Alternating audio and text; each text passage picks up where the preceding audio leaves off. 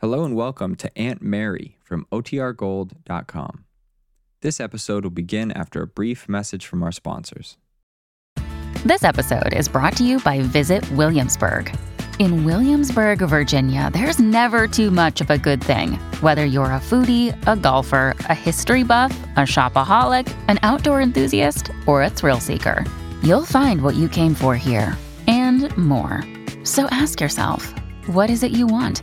Discover Williamsburg and plan your trip at visitwilliamsburg.com. Another day is here, and you're ready for it. What to wear? Check. Breakfast, lunch, and dinner? Check.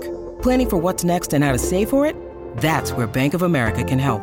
For your financial to dos, Bank of America has experts ready to help get you closer to your goals. Get started at one of our local financial centers or 24-7 in our mobile banking app. Find a location near you at bankofamerica.com slash talk to us. What would you like the power to do? Mobile banking requires downloading the app and is only available for select devices. Message and data rates may apply. Bank of America and a member FDIC. When you need mealtime inspiration, it's worth shopping Kroger, where you'll find over 30,000 mouthwatering choices that excite your inner foodie. And no matter what tasty choice you make, you'll enjoy our everyday low prices, plus extra ways to save, like digital coupons worth over $600 each week. You can also save up to $1 off per gallon at the pump with fuel points. More savings and more inspiring flavors make shopping Kroger worth it every time. Kroger, fresh for everyone. Fuel restrictions apply. It was the second day of the custody suit in which Bill Meade was attempting to gain custody of the baby boy he believed to be his own son. A few minutes earlier, Kit Calvert, who had been testifying in her own defense, had appeared to break down. There is a buzz of sympathy from the courtroom spectators as Kit's attorney, George Farnsworth, tries to comfort her. Meanwhile, in another part of the room, Aunt Mary is seated between her niece Peggy and Lily Devon, the young entertainer from Chicago who has recently moved to Wakefield. Now, Lily leans toward Aunt Mary and says, Do you think Mr. McKillop will cross-question Kit? I don't know, Lily. Perhaps. She certainly puts on an act of being an innocent, downtrodden victim, doesn't she? Mm. If the person didn't know better, you'd think she'd been terribly abused. Hey, all that stuff she's been saying isn't so, is it? About the child being all she has in life and so on? He doesn't look like the maternal type to me. Of course she's not. She just wants to keep the baby despite Bill. Yeah, looks like a build-up, Peggy, from all the things I've heard. I'm afraid Kit hasn't been entirely truthful in her testimony. She certainly hasn't, Aunt Mary. That's funny, the picture you build up of a person you've never met but you've heard a lot about. Oh, that's right, Lily. You never have met Kit. No, I've heard a lot about her, though. And she's quite a bit like I expected she'd be. I was pretty sure I wouldn't like her. You know, from the things Peggy's told me. Then, of course, Lisa. Lisa? What do you mean, Lily? What did Lisa... Oh, you know how Lisa is, Aunt Mary. She doesn't like to say anything mean about people, but uh, I could tell she didn't like Kit. You mean Lisa knows Kit? Why, sure. She does? Oh, she doesn't like to talk about her, though. Lisa always acts kind of funny when Kit's name comes up. I figure she must have crossed swords with Kit somewhere along the line. Well, what's the matter, Aunt Mary? You look surprised. Well, I am somewhat. About Kit and Lisa? Oh, but I thought you knew it. I mean, about Lisa's having met Kit in California. What? No. No, I didn't know, Lily. Well, that's very interesting. In California. Sure. Well, it seems they ran across each other out on the coast before Kit had this baby all the rumpus is about. I see. And then Lisa came to Wakefield. Say, that's right. But she didn't come to see Kit, did she? I don't know, Lily. I wonder.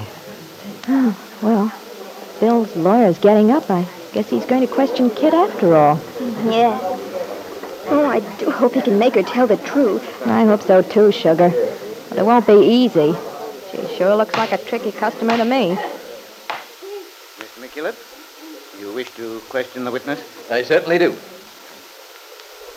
Miss Calvert, I have a few questions to ask you. That is, if you've uh, quite recovered yourself. Thank you. I'm quite all right. Good. Now, as you know, our purpose in this court is to get at the truth. A number of conflicting statements have been made by the witnesses. And it appears, Miss Calvert, that you may be in a position to put us right as to the actual facts.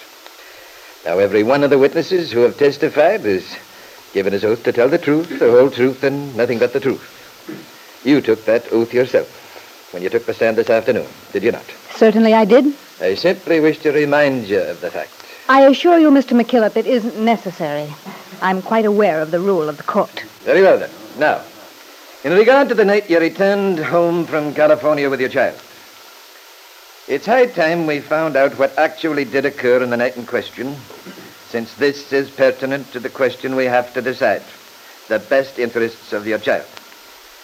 You returned from the station, that is, you went directly to your father's home in 11th Street when you arrived in Wakefield. Is that correct? Yes, of course.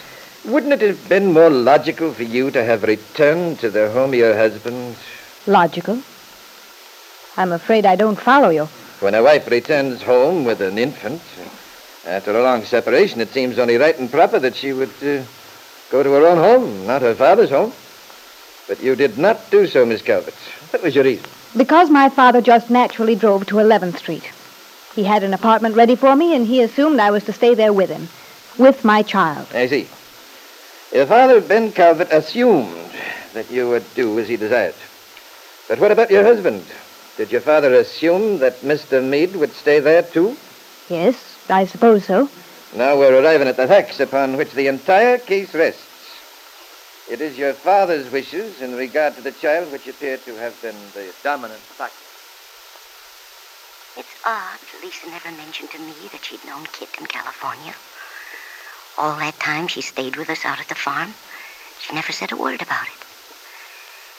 Now I think of it, I seem to remember mentioning Kit once, and Lisa's acting rather strange, as if she wanted to avoid. Hmm.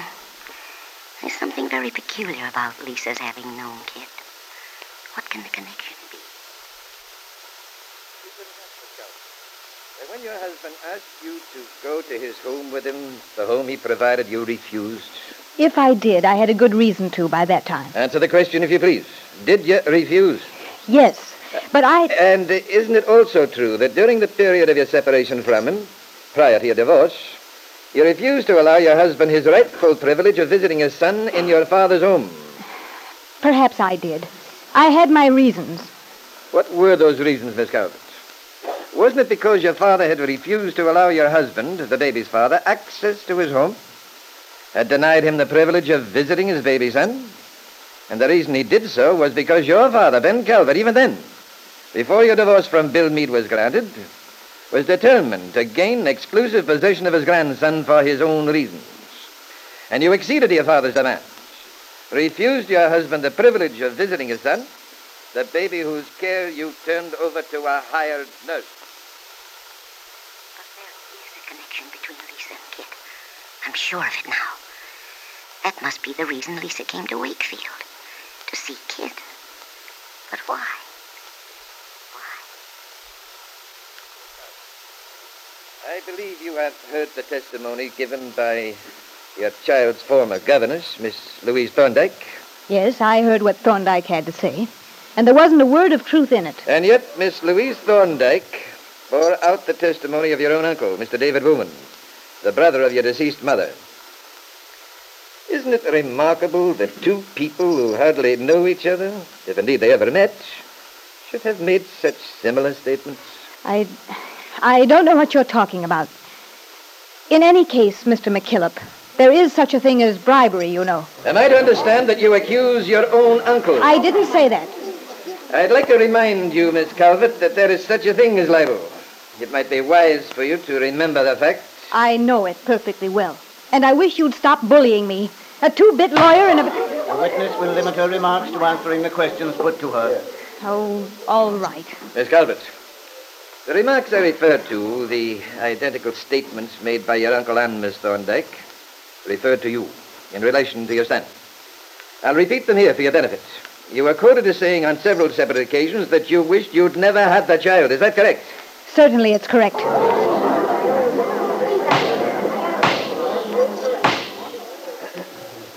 You admit it.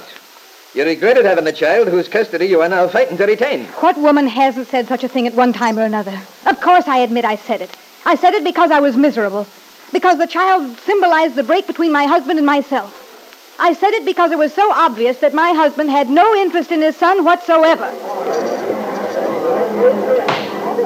Order. Lily, you drove over from Wakefield, didn't you? Why, yes, Aunt Mary. Why? Then would you mind driving Peggy home? Uh, you say your husband had no interest in your child. But why? I can just as well I go hope you have home with you. something No, dear. You see, there's something I have to do. Well, what He is it, Aunt you to Mary? come to his home. Oh, where are you going? I can't explain now, Peggy. that you There will. isn't time. Until you could make some arrangements. Yes. Well then, Miss Calvert, this home that your husband provided for you and your son was sufficient for your needs before you went to California. Aunt Mary Lane hurried from the courtroom, a determined expression on her face. Peggy and Lily Devon looked after her, puzzled. I wonder, Aunt Mary, have you the link now, the key to the connection between Lisa Fenner and Kit Calvert? Have you realized that the child over whom the custody suit rages is not Kit's child?